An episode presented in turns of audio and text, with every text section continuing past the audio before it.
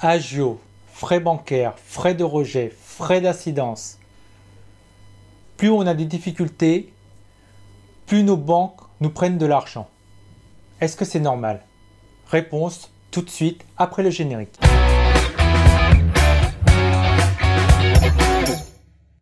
Peut-on se passer de compte bancaire? La réponse est oui, mais c'est quasiment impossible.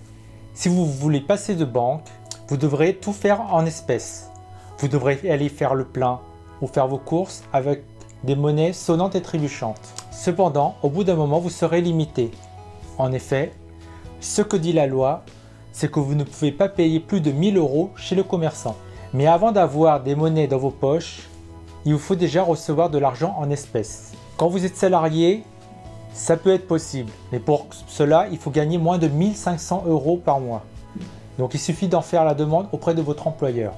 Au-delà, il faut obligatoirement avoir un compte bancaire pour que votre employeur puisse faire le virement ou vous payer en chèque. Mais à supposer que vous avez de l'espèce, comment allez-vous faire pour payer le gaz, l'électricité? Là aussi, il vous faudra payer en chèque ou par prélèvement. C'est pourquoi ne pas avoir de compte bancaire est quasiment impossible. Pour les prestations sociales, la sécurité sociale, l'assurance maladie, comment vont-ils faire pour vous payer en espèces? Là aussi, il y aura beaucoup de difficultés. Vous comprenez donc, non seulement il est difficile de se passer de compte bancaire, il est quasiment impossible de nos jours de ne pas avoir de compte bancaire. À l'heure où je vous parle, on ne peut pas vivre sans compte bancaire. On est prisonnier des banques et de leurs tarifs. Actuellement, une personne qui est au SMIC gagne 8 euros et 3 centimes net de l'heure.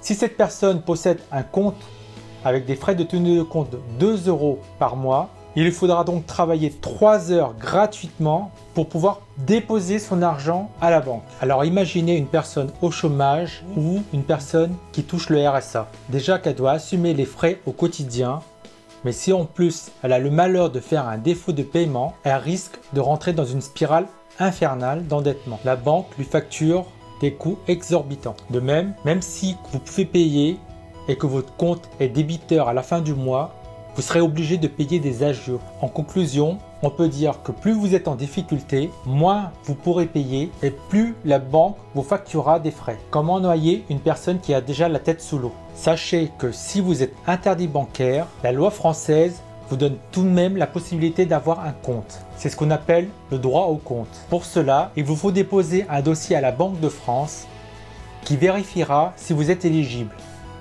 Si c'est le cas, elle communiquera les coordonnées de la nouvelle banque qui aura l'obligation de vous ouvrir un compte en banque avec les services de base minimum gratuitement. Sachez aussi qu'il y a d'autres acteurs qui ont exploité ce nouveau marché. Par exemple, il est possible d'ouvrir un compte dans les bureaux de tabac. C'est le compte Nickel. L'un des cofondateurs disait en 2015 qu'il voulait réparer une injustice.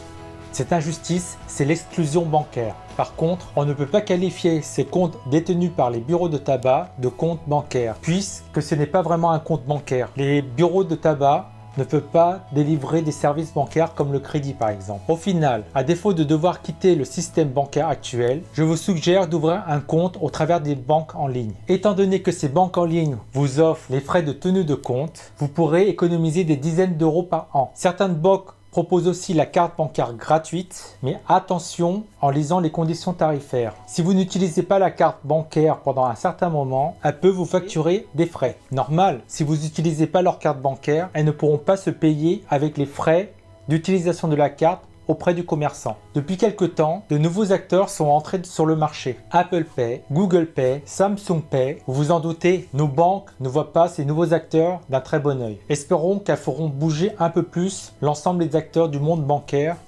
comme aurait pu faire Free lorsqu'il est arrivé sur le marché de la téléphonie. Mais ce qu'il faut retenir, c'est que tout est fait pour que nous restions dans ce système.